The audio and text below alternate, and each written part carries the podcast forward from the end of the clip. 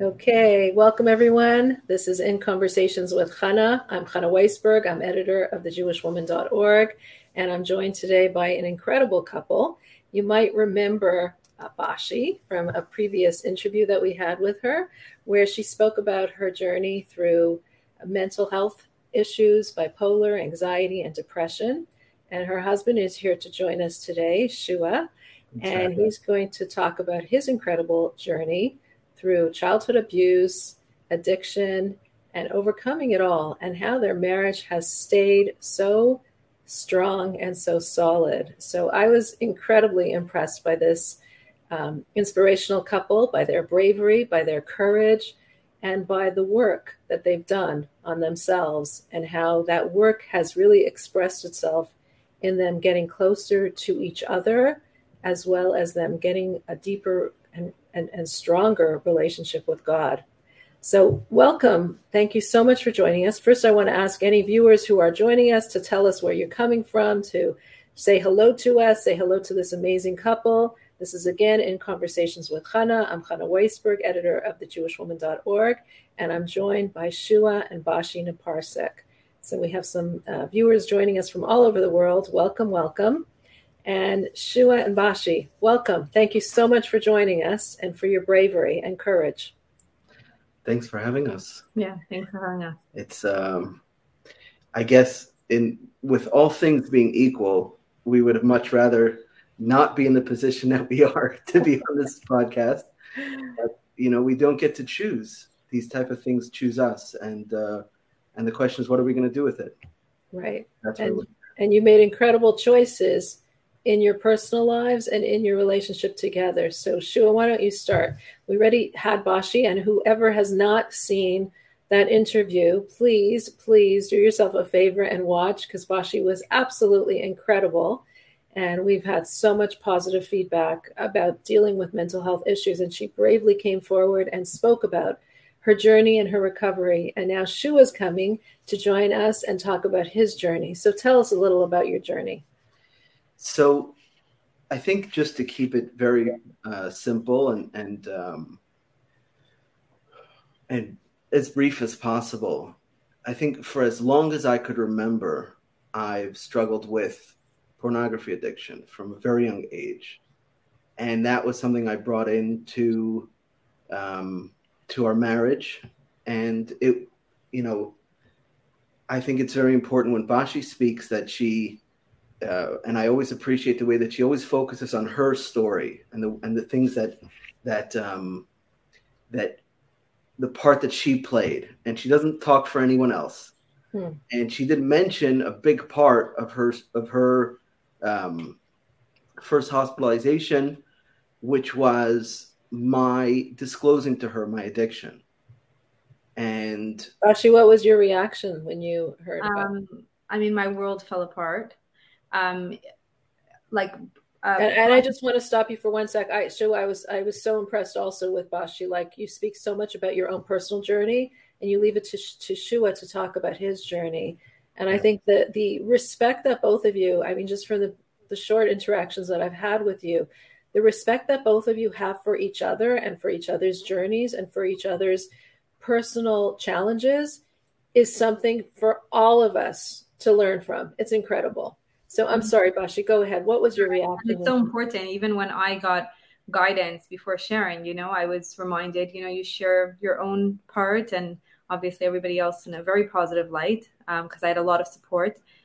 Um, but as far as my reaction, so at, at, first, Shua had told me that he was struggling, but I didn't really know what addiction really was. So I kind of thought, okay, he he opened up to me, um, and now he's going to stop and I didn't realize how how much of a struggle it was for him that he couldn't just stop, you know, because even as much as he wanted to.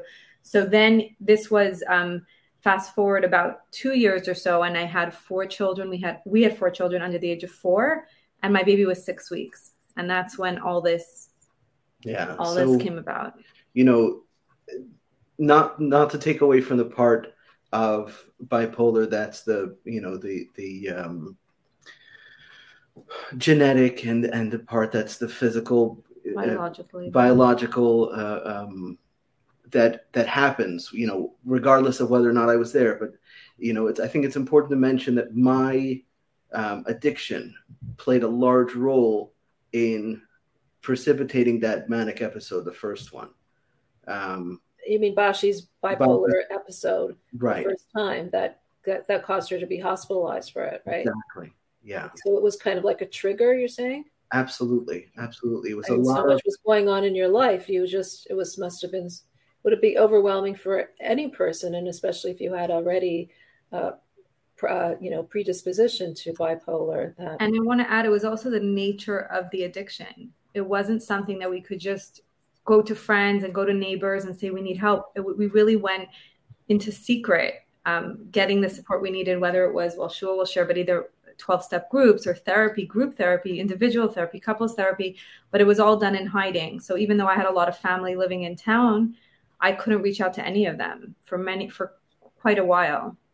and I think that that hiding part was what really was the you know uh, portraying one image in front of everyone, Yeah. and then inside there's this in- intense struggle. And I want to say as well that I think it's a credit to Chabad.org that we can have this conversation here on this platform. That it's not in hiding.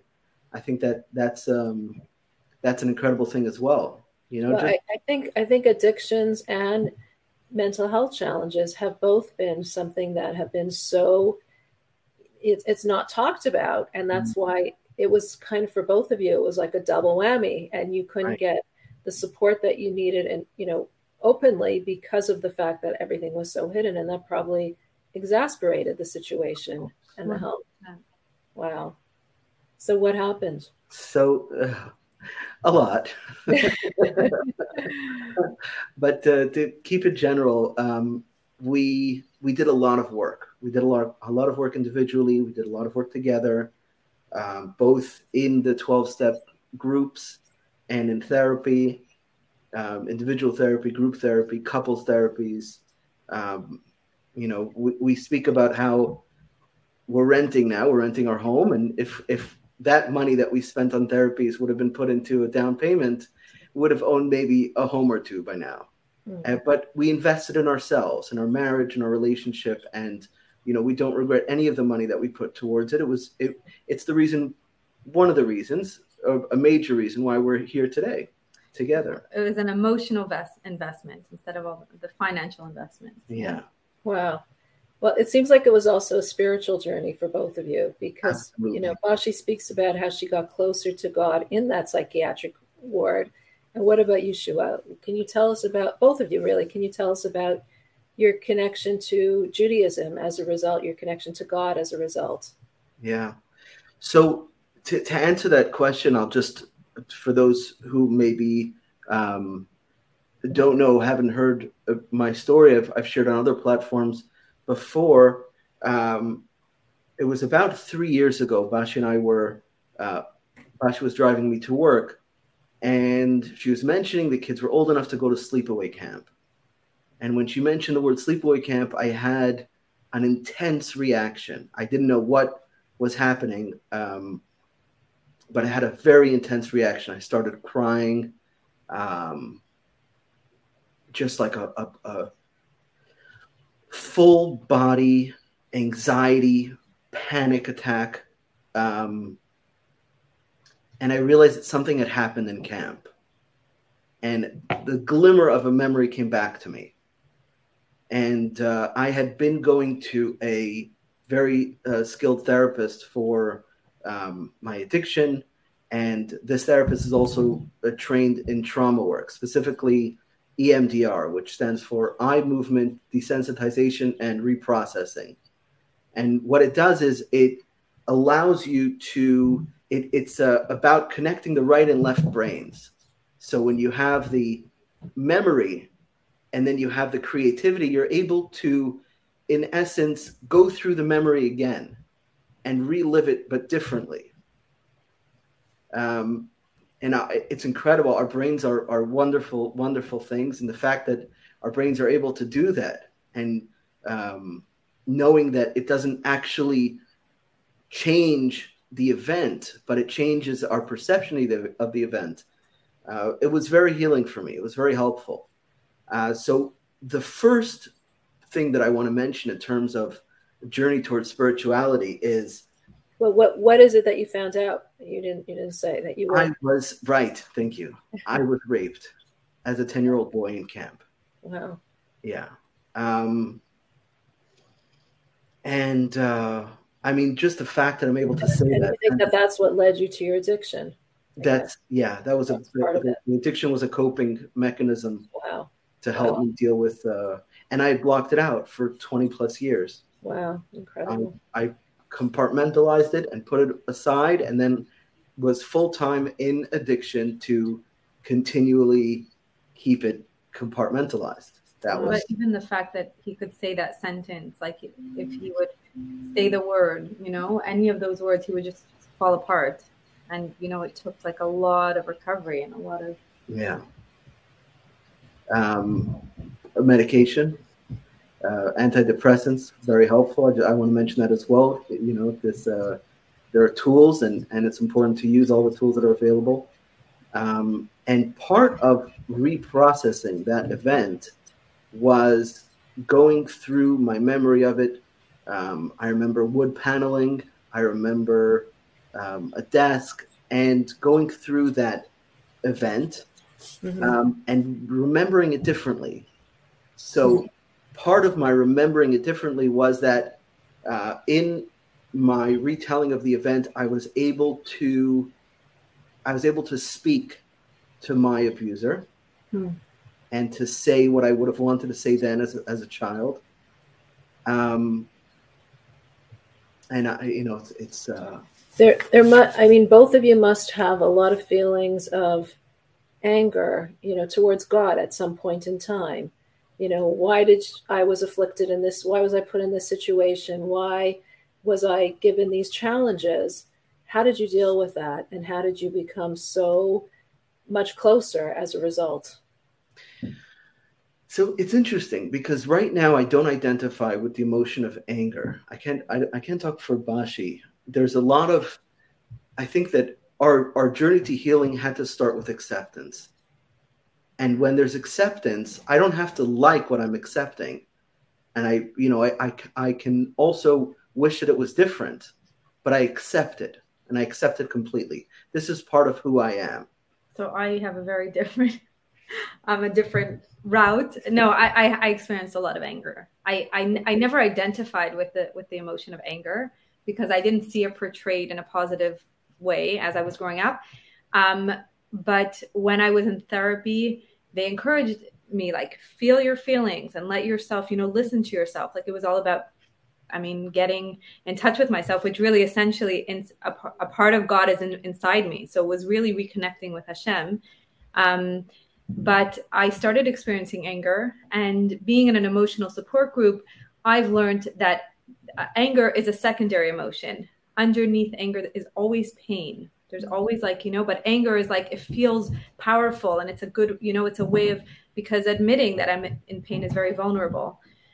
So I did have to go that route of a lot of anger, whether it was anger towards Shua and then learning that I learned that, you know, the addiction is not the person, like, you know, to, to put, to and I learned that in group therapy, and it was an amazing discovery for me to be able to live with someone who struggles with addiction was separating him from his addiction. Mm-hmm. But then my anger was definitely directed towards God. The more I the more the more of a presence he started having in my life, I started directing it towards him. And that's really what led me onto this journey of like, wow, he's actually he exists. Because if I'm angry at God, that means I'm admitting that he's here. But and that was a, that was a big part for me of being able to be home close to him. So how did that work? Like how did you find a loving God? Um, I mean, took time. Um, I know, you know, when they come into the 12 steps, you know, I want patience and I want it now. Right. so it's really learning to, uh, to that God does it in his timing um i i cursed god and then i thought you know it's one of the 10 commandments he's gonna like a fire will consume me like i, I know i shared in the other in the other interview and he, nothing happened um you know so i so then i really started having it out with him and to this day you know my relationship with god if we're going through something something's difficult i say to him look you created everything So you've created this problem, this situation. So you need to please help me. Like send me some answers, send me some clarity. And he always does. He always does. He does it, you know, again in his timing. Um, but I think it was, and I know Shua's shared this sentiment as well. I think it was that when we realized that when we were like at our lowest, or we, there were times when we didn't know what what would happen next, he always figured it out. Like we, he helped us we've seen it you know time and time again whether it's yeah. in every area of our life you know finances emotional um, addiction whatever it is he he he helps us yeah what what's like when you are at your lowest point what idea thought prayer hasidic you know understanding did you have that help pull you through like i know so many people are are suffering and are at lowest points, whatever their challenge might be. And as two incredible people who have gone through these challenges and who have now seen the other side, what kind of what what insight can you give them or what helped you in those lowest moments and what connected you in those lowest times yeah it's interesting because i i recently um, asked a, a, a friend of mine someone who i connect with on a very deep level that we talk uh, in, in a real way about things that are going on. I asked him to be my mentor, uh, uh, Mashpia, and um, and I spoke. I started speaking to him about tefillin because as a result of my of my um, the, the, the traumatic event that I that I went through, the rape and and and uh, uh you know, I've had difficulty with tefillin. And, you know, part of my journey with tefillin was talking with with rabbanim, with rabbis, and and uh, you know, I was told that having gone through a traumatic experience, I'm in the category of a chayla, of a, of someone who's unwell, and someone who's unwell and has that reaction when they put on tefillin is actually uh, patur is, is uh, exempt. Uh, exempt from from the mitzvah. Um, so, you know, hearing that is very. So first of all, everyone needs to speak to their own individual rabbi. That's not a blanket statement at all. It's it's a very individual um, sort of a thing. And but hearing that is helpful in the sense that you know I want to know that I'm within the bounds of normative Judaism. Mm. Um, but it's also something that sets me apart. And that normative Judaism has such empathy for people that go through every situation that they go through. And it's not like a one size fits all, but Judaism really, you know, whatever your situation is, whatever your stage in life is, whatever your circumstance in life is, there's something there for you. And Judaism has that empathy for whatever challenge you've been put or struggle you're, you're currently going through or you've been through in the past. Absolutely. Yeah absolutely. So it's it's very comforting, you know, at, at, at, on one hand, and on the other hand, you know, I still have that feeling. There's a, there's a, there's part of the morning routine of being in shul, putting on tefillin, talking with people, being part of, and having this label ma- makes me feel apart from. I feel mm-hmm. different then, you know, and so you know, is that my reality? Yes, at times it is. Is that something that I'm comfortable with? Absolutely not. Mm-hmm. Um, and so we started to talk about, and especially my son is becoming bar mitzvah, and it's something that you know I want him to have that appreciation for the mitzvah, the connection with God, the, the you know part of the the, the daily. Um, and so I I'm learning, relearning the Bar Mitzvah Maamar, the Hasidic discourse, mm-hmm. um, that every Bar Mitzvah boy, when they reach that age in the in the in the Chabad community, learns for their Bar Mitzvah, and I learned it by heart, and I didn't necessarily understand what it means, uh, but one concept that I that I understood from my from from my mashpia when I started speaking to him, this mentor, is that what part of what tefillin does is that it it's it's kind of like a Wi-Fi booster. So when we learn Torah, we're connecting with and and adapting our vision to the to God's vision, to the way that God sees the world. And then we go out into the world and we go about our daily lives and we lose sight of that. And so tefillin is a booster for that way of looking at the world. Mm-hmm. And and that's a, that was very important for me because part of being um, being a survivor, and I, I, prefer to call myself a survivor rather than a victim, right. is that I have a reaction when I learn Torah as well. You know, there's the uh, we learn about a loving God, and how can a loving God do such a thing? How is that even possible? So then my defenses go up whenever when I hear something, my defenses go up, and so having had a rabbinical, um, you know, uh, a, a label, I could give myself an out, but I don't. Mm. So I could say that because I am, uh, you know, exempt from the mitzvah, then I can avoid it and not and not be faced with that on a regular basis, but instead I face it. And um, I feel as though the, the term chassid, when, when, when the Baal Shem Tov first coined the term, it, way back when, is people who go beyond the letter of the law. Mm-hmm. And that's really what, you know, this is what the law says. Am I going to be satisfied with the law or do I want to push myself and, and and um, and make myself uncomfortable.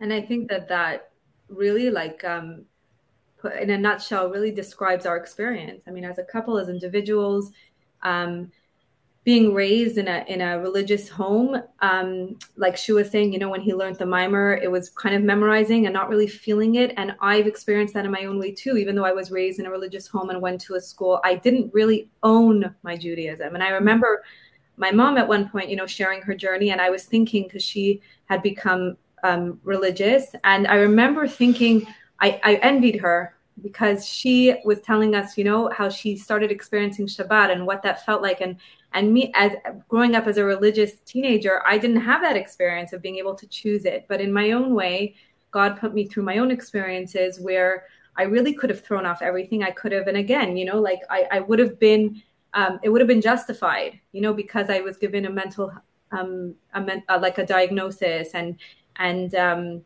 and it was really taking it on, especially through the twelve steps, discovering our own God of our understanding instead of my parents' understanding or everybody else's who fed religion to me. It was really at different points in our life taking it on, and and really experiencing it so personal and and wanting it. Mm. Uh, you were asking before, you know, about the relationship with God and that closeness. So I, I wanted to share as a couple, um, when I was learning to be, when I was a bride and I was learning um, about marriage and the, the laws of purity, family purity, one of the things that they taught us was that um, there's the ish, the man, and the woman, the isha, right? That make a that make a marriage, and and one um, the difference between both words, there's an extra, there's a little yud in the in the word ish, and there's that hey at the end of the word isha, woman. And the kala teacher, the the the teacher who was teaching me as a bride said, you know, if you take out the yud and you take out the hey, which really make up a part of God's name, if you take God out of the marriage, it's aish. The only letters that are left in each word are aish, fire, and it meaning a, a marriage cannot doesn't can't last or it can't be as beautiful as it is when God is is is a part of it. And I learned it, but it was very theoretical. Hmm. It was a nice, you know, theoretical thought. But I can say, you know, that through our journey with the addiction and and whatever we've gone through as a couple, I mean, what addiction does is really, I mean, in our home, what I felt, and, and I'm very visual, so I'll explain it, you know, in a visual way. I was in group therapy and I was expressing myself and that pain and i was saying you know i feel like there's like this fire that's gone through my home and this was with so much pain and i was crying and i said i feel like there's a fire and it's literally con- like it's burnt everything like there's mm. all only ashes there's nothing left to my marriage nothing left and also spiritually. I'm a very spiritual person, and I felt like it really snuffed out all of the spirituality in our home. It, I mean, it's just it's like that. There's a book like the the white lie, and it just gets bigger and bigger. And I felt like it was just like this smoke that just kept growing. And whether it was in in, in with our private in our private affairs or even through the home, like in every sense of the word. And there was a woman who had been in recovery a little bit longer, and she said, "You know, Bashie, you're going to see that." even though the home is burnt down, you're going to find when you're rebuilding it, you find treasures. Mm. And when she said it, then I couldn't imagine. I was in such a painful place, and yeah. I'm thinking, there's no treasures, there's nothing left, you know. And and and you know, today I can say that our marriage has is even better than it was before. You know, this journey that we've been on because you know there's it's it's like you know they I know they say um you know like through sickness or through health and and you know marriage like the real love and the real respect and and really choosing each other is when we really know each other's weaknesses but at the same time it's not we didn't save our marriage in any way and i, I something i've heard from Shais Taub he said you know that the arguing is human in our relationship but the peacemaking is divine and definitely definitely you know we've seen time and time again that hashem is the one god is the one that's you know, step two, restored our marriage to sanity mm. many times over. Whether it was me calling him from the hospital and saying, come visit me when I had been pushing him away day after day, whether it was um, for myself, like re re-experiencing mikvah to, to another degree because mikvah was also a lot of trauma for me um, given the nature of his addiction in many many ways i mean i'm sure shua can share too like just really having God in our marriage. Like he's the one who, you know, miracles. He performs miracles. Yeah. Wow, that's incredible. I, I think it's important to mention that, you know, uh, we only speak for our own experience. I know I'm in touch with a lot of survivors and a lot of uh, couples who experienced addiction in their homes and who it, it did destroy their homes. And people who, for them, divorce was the best option, or people who needed to make other choices, and for them it didn't work out the same way. I in no way judge, and this is no way in no way a a, um, blanket. a blanket statement. We're simply sure. sharing our own experience right. uh, and what worked for us. Um, you know, Bashie and I are both very visual people. We're, we're visual learners, and the way that I picture um, the growth that comes after destruction, and I, uh, Chassidus talks about this, is the the um, something from nothing, the, the, the, the, infinite power of God that God, God created the world. And a small example of that is the seed. When you plant a seed in the ground, it first has to disintegrate completely. Mm. And only then can a, a, a bud start to grow.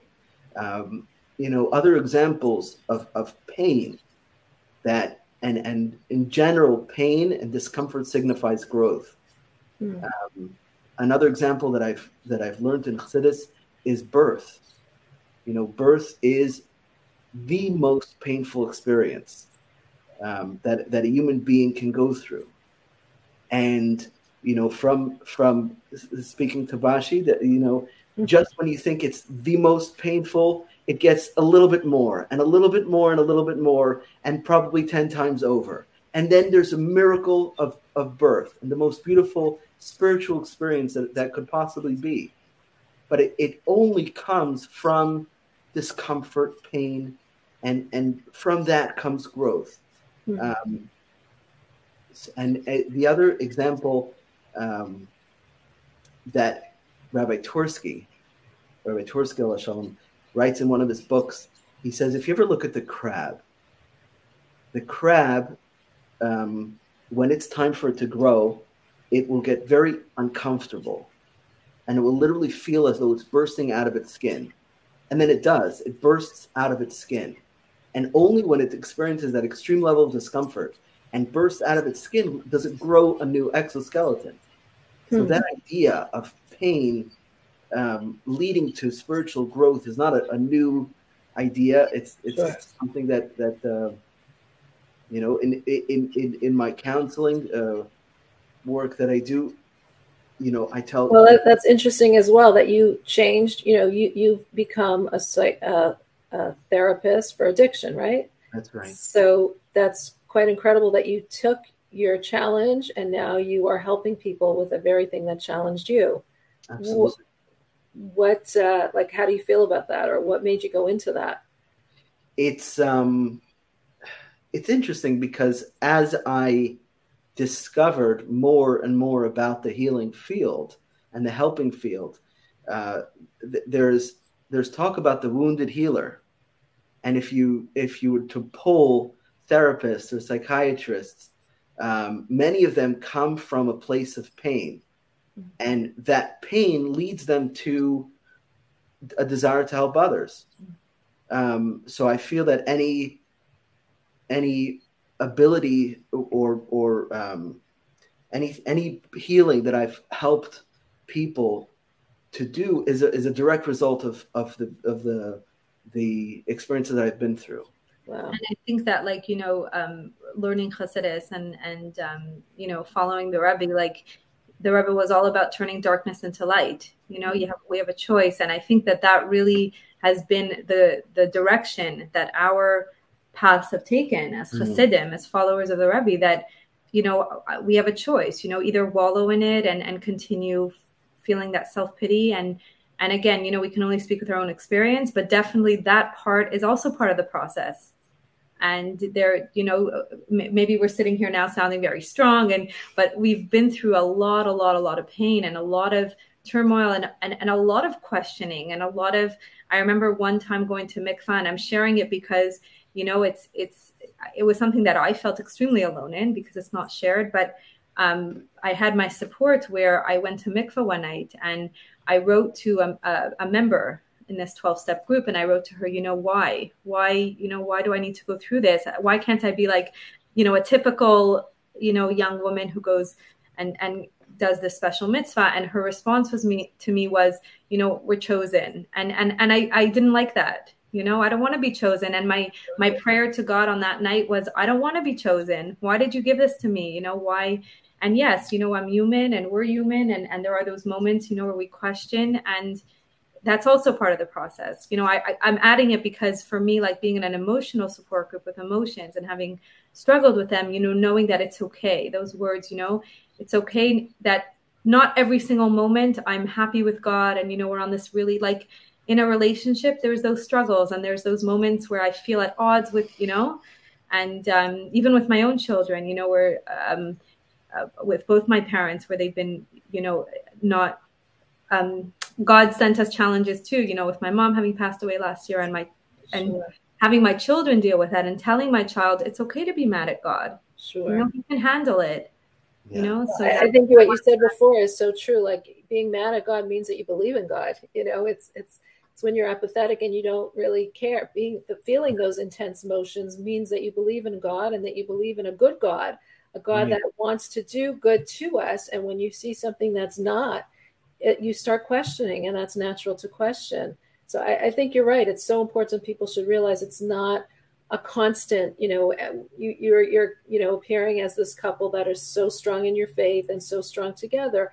obviously there's moments of darkness still i'm sure and especially when she, when you were going through it, there was a lot of tears and a lot of difficulty, yeah. but there's a light at the end, and that's what you're really here to show. Yeah, and there's you know the premise of the twelve steps. You were asking, what do you do in that in that time of despair where it's like, what do I say? How do I connect with God? The premise of the 12 steps is step one is really, I can't. And it's admitting, I can't. I, I'm powerless. I've tried everything. I don't know what the next thing to do. And it's really that that brokenness of like i can't and then step two is saying he can it's realizing like there is a higher power god can and my you know with my, our belief you know i believe that god can and then step three is i'm going to let him. Step three is mm-hmm. the art of letting go letting go and letting god and letting him t- support me and letting him just take me out of the depths of despair because i can't do it on my own. And in our life it was as a couple you know and as individuals there were times when we were so broken that each of us had to do our own healing so that we can't we could come together you know as a healthy mm. couple you know a healthy marriage is two healthy individuals um, and when you're talking about you know a loving god what comes to mind is that i had a friend who um, her children unfortunately like an uncle of theirs um, was killed in a shooting in the states a, a religious man, and the children were really hurting. And she told me that she said to her children, she said to them, the same God that, you know, takes care, whatever that same loving God did, that like she was trying to, you know, fuse the two, merge them. And what comes to mind is also I was teaching a high school class and we were talking about masks and, and, um, you know, physical masks, but also the, the, the other masks that we wear, you know, whether we're hiding what's really going on inside. And I told them an example. Um, we were talking about God, you know, and how can he bring, how can he do this or that? And one of the examples I gave them was that my son bought a bear costume for Purim, for the holiday of Purim. And he came home and he was so excited to put it on. So he put on this bear costume. And my daughter, who was then two, started to scream and cry and run because she was terrified of this bear. Wow. And so my son kept taking off the mask a little bit and she was able to see it was him. Said, he said, It's still me. And then every time he put it back on, she got terrified. And that made me think of my relationship with God because God, at times, he's like that bear. You know, I'm. I don't understand. I, again, the God of my understanding. So there's a lot of him I don't understand, and I don't know why is he doing this. And but then at the same time, you know, he he unveils that mask and he has that, and I see that loving part of him at the same time. And mm-hmm. it is hard to um, accept and and be able to trust in him when you know when there's misfortune or pain yeah absolutely. Wow that's incredible. I, um, I, I can definitely relate to that you know in um, part of going through a rape that that type of an experience is a feeling of being impure being defiled being um, incapable of being a part of the community, really um, experiencing like a, a, a, deep feeling of uncleanliness. Mm. And part of the EMDR process was that I pictured, I, I was able to, to choose someone who could pick me up and take me out of that um, that situation, the rape, as it was happening. And for me, I chose a Lubavitcher Rebbe. Mm. And so to have Lubavitcher Rebbe pick me up and hold me close to his chest and embrace me and bring me out. I guess that's such a metaphor for the Rebbe being such a loving individual who sees Absolutely. the merits of every person and tries to lift them yeah. up. Wow, that's and so I, I experienced that in, in a in a deep, deep way where you're never beyond the pale. It's right. never too much. You're you're there's you know um, one of the modalities that really speaks to me as a clinician is is is internal family systems, and um, Richard Schwartz talks about the self and the the the the, the part of self. Um, internal family systems is is a is a modality where the same way that each member of a family has a certain role we have parts inside of us, and each of those parts have certain roles. Mm-hmm. So there are firefighters, and there are managers, and there are you know protecting parts, and there are and there are and then there's the self, and the self is the untouched, pure, uh, what we would refer to as a soul. Mm-hmm. It's the part that never can be defiled. Wow. Part of God. The, the part of God that's inside of us.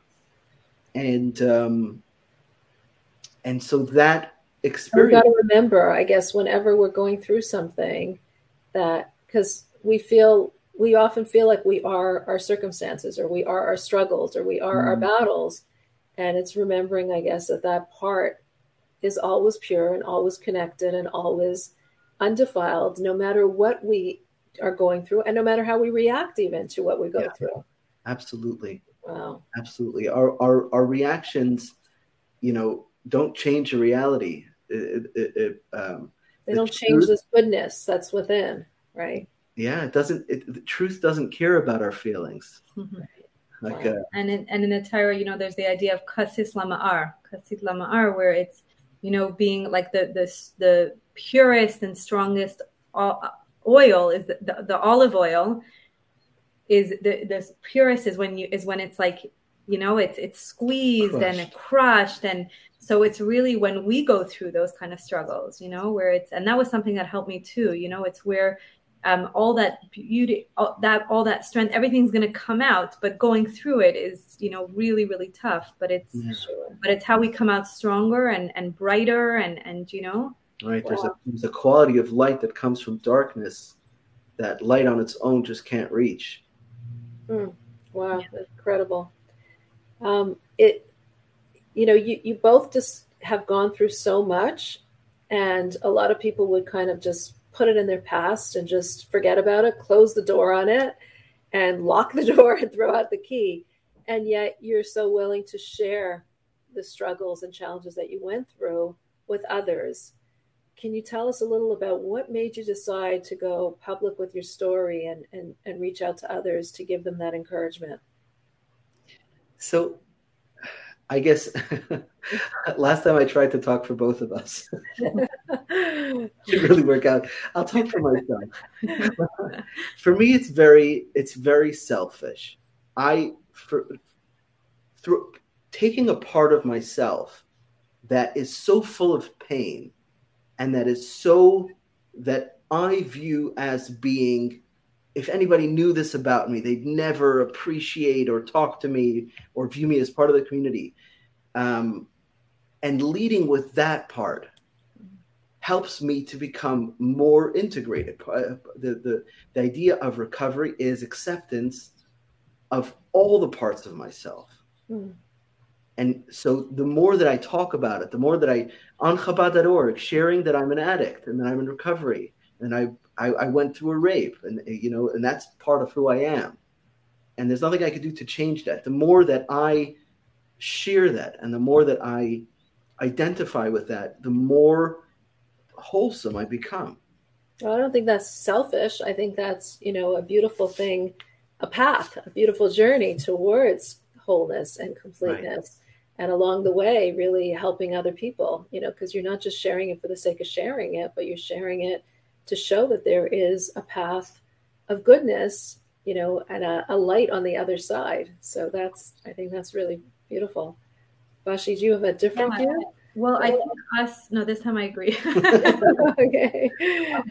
I think, I think us sharing our our story is the reason we're here today is because others have shared with us. You know, it was um, and and in 12 steps it's you know all about being of service to others. And i can only keep what i what i i can only keep what i've been given by giving it to others. Mm-hmm. so there is that idea you know of sharing. And um, uh, also in the 12 steps i've heard you know we do not regret the past nor wish to shut the door on it. And that was mm-hmm. something really new to hear right? Because like you're saying it's much easier to shut the door and, and lock the key away and don't face pain.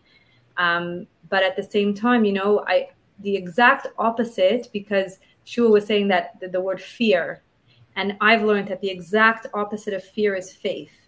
Mm-hmm. So I definitely That's had powerful. Yeah. yeah. And I've definitely had many, many, many fears, whether it was sharing my story, people really learning who my struggles, um, fear, so many different fears, fear of judgment, fear of rejection, fear of shidduchim, because, you know, the stigma of mental health and um, a lot of fear, and the exact opposite of fear is faith. And it was, you know, with the guidance of my mentor and my Rav and my from and a, a psychologist who was seeing me too, who sees me, that they, you know, really said to me, you know, it's it's it's a good idea, it's the right thing to do. So it wasn't just with my own, um, with my own decision making, um, and knowing that it will help others. You know, I've said numerous times that if what I've been through, if whatever God has put me through can help one person, then maybe it was all worth it. Mm. Wow. Yeah. Wow. That's special. That's powerful. I, I definitely echo that. You know, it's, it's, I think intention is important as well when it comes to these type of things. So, you know, we're not, there's such a, a, a drive in the world for sensationalism and, and the next big thing. And, and, uh, you know, and Judaism talks about uh, being modest, and and you know, and that's not only in dress; it's in thought and in speech and in action. So you know, when we can share in a way that is um, that is honorable and is uh, you know we're not hanging out all our dirty laundry and we're not sharing everything you know we have um, that idea in mind the, the intention is in order to be helpful to others. The intention is in order to to bring people closer to, to themselves, which is in essence bring them closer to God. We all ha- are, are a part of God. So we need to become closer to ourselves, and that brings us closer to God. So when we keep our goal in mind, the the um, the, the side effects take care of themselves. Absolutely, that's beautiful. And I want to add also that there's a lot of shame when it comes to sharing. You know, these kind of struggles or whatever, any type of struggle really. Um, and the one letter off of shame is share. When you sorry, sharing is there's one letter off of shame. So mm-hmm. you know, I mean, sharing in a supportive environment and not necessarily sharing with anyone and like Shua said not hanging out all dirty dirty laundry but for me you know that that courage to share came from being able to share within my support groups you know obviously I wasn't sharing like this at the beginning sure. but it became something that bigger than myself and it kind of you know we all are brought into this world for a, a purpose and a mission and in a way me being able to share um, kind of took on a life of its own because um, in in nature I'd rather you know be in the background um, and and not be in the spotlight and not you know be but but at the same time you know what we're not living for ourselves and and I'm living for a higher purpose and yeah. to be able to make this world a better place. Beautiful, beautiful. Can you share just one last thought about how to you both are like I, I, started at the beginning you're both so respectful to one another and so accepting of one another can you share to marriage to married couples something that you do in your own lives that increases this respect or is it just something that's inborn with both of you? Um, it just it just strikes strikes me that you're both so aware of each other's needs and respectful of them. It's a great question. I'm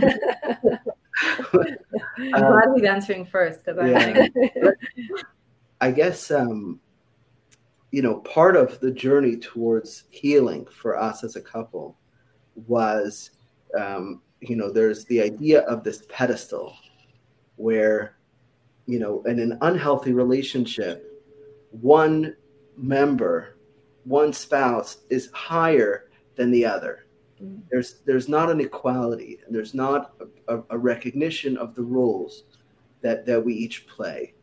Um, and I think a big part of healing is is accepting each other for who we are with our warts and our weaknesses and the whole nine yards um, recognizing what uh, we bring to the marriage and and you know being there for each other in the parts that are that are um, that we're less strong in. Um, and and i think it's also very important that we each work on ourselves. We can only come together as a couple when we're healthy individually. Yeah.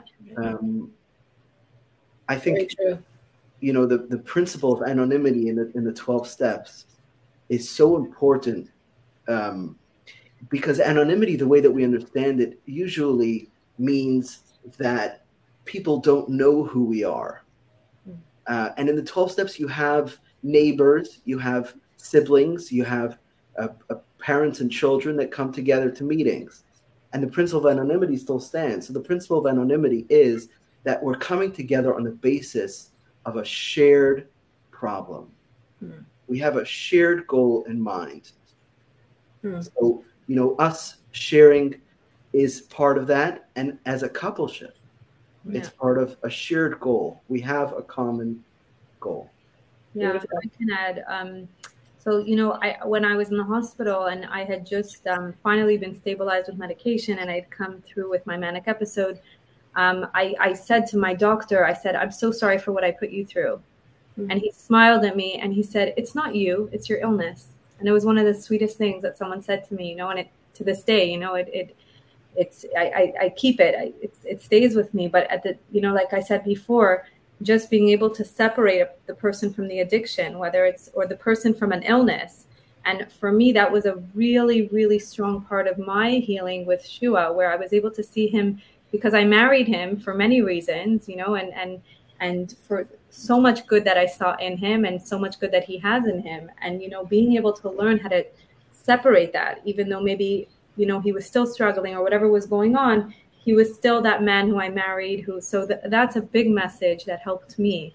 Wow. Um, because I know, you know, sometimes it gets ugly and dirty and it's not, it doesn't seem like, you know, why, why am I with this person? I, I thought I married them first. So that's something that really helped me and also that idea that's also at the core of like all our relationships so that's mm-hmm. such an important concept where you just look at the person not for all those negative things that we attribute to them like there's you know their problems or their symptoms or their addictions or whatever it is but we see down to the core which is the godly soul which is so beautiful and pure yeah yeah and there's also you know on that note you know god being in our marriage um, I've heard something so powerful. You know, sometimes it's complaining he's not doing this and he's not doing that, and then he, I'm referring to the husband, or the husband's doing it to the wife, and vice versa.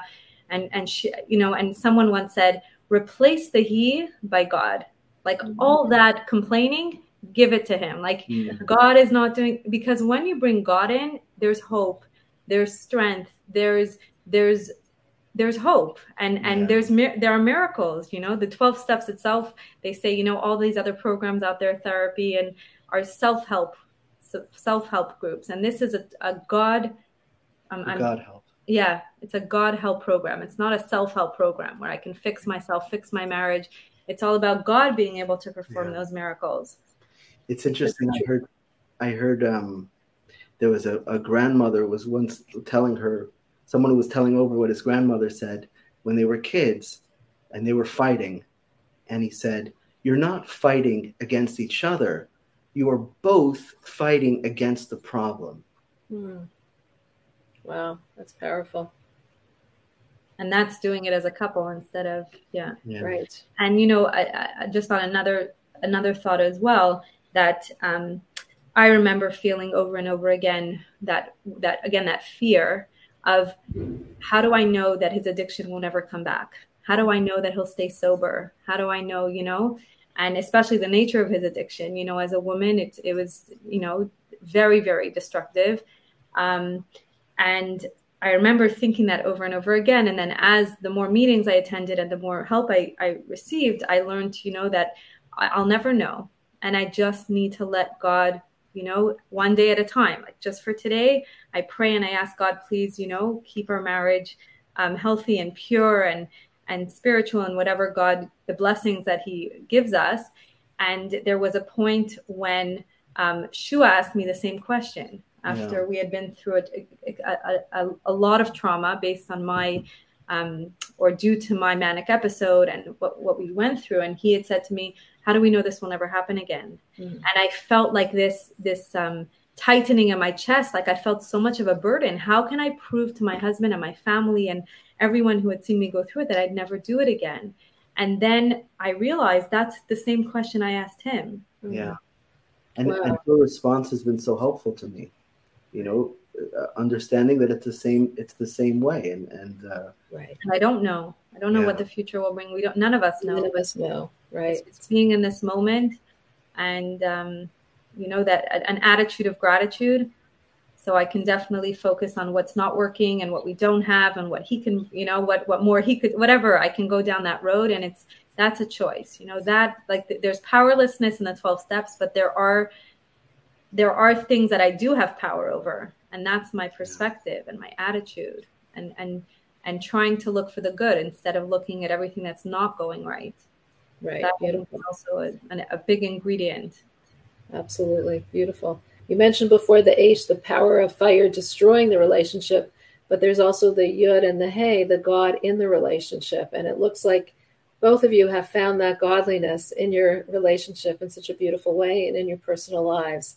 Thank you so much for joining us, Shua and Bashie Naparstek, on their journey of through so much, through addiction, abuse, childhood abuse, uh, you know, emotional, mental health, health issues, and really staying so strong as a couple and finding God in their relationship and helping them through their challenges. Thank you so much for joining us, and thank you for your courage. Thanks thank for having you. us. Thanks for the opportunity.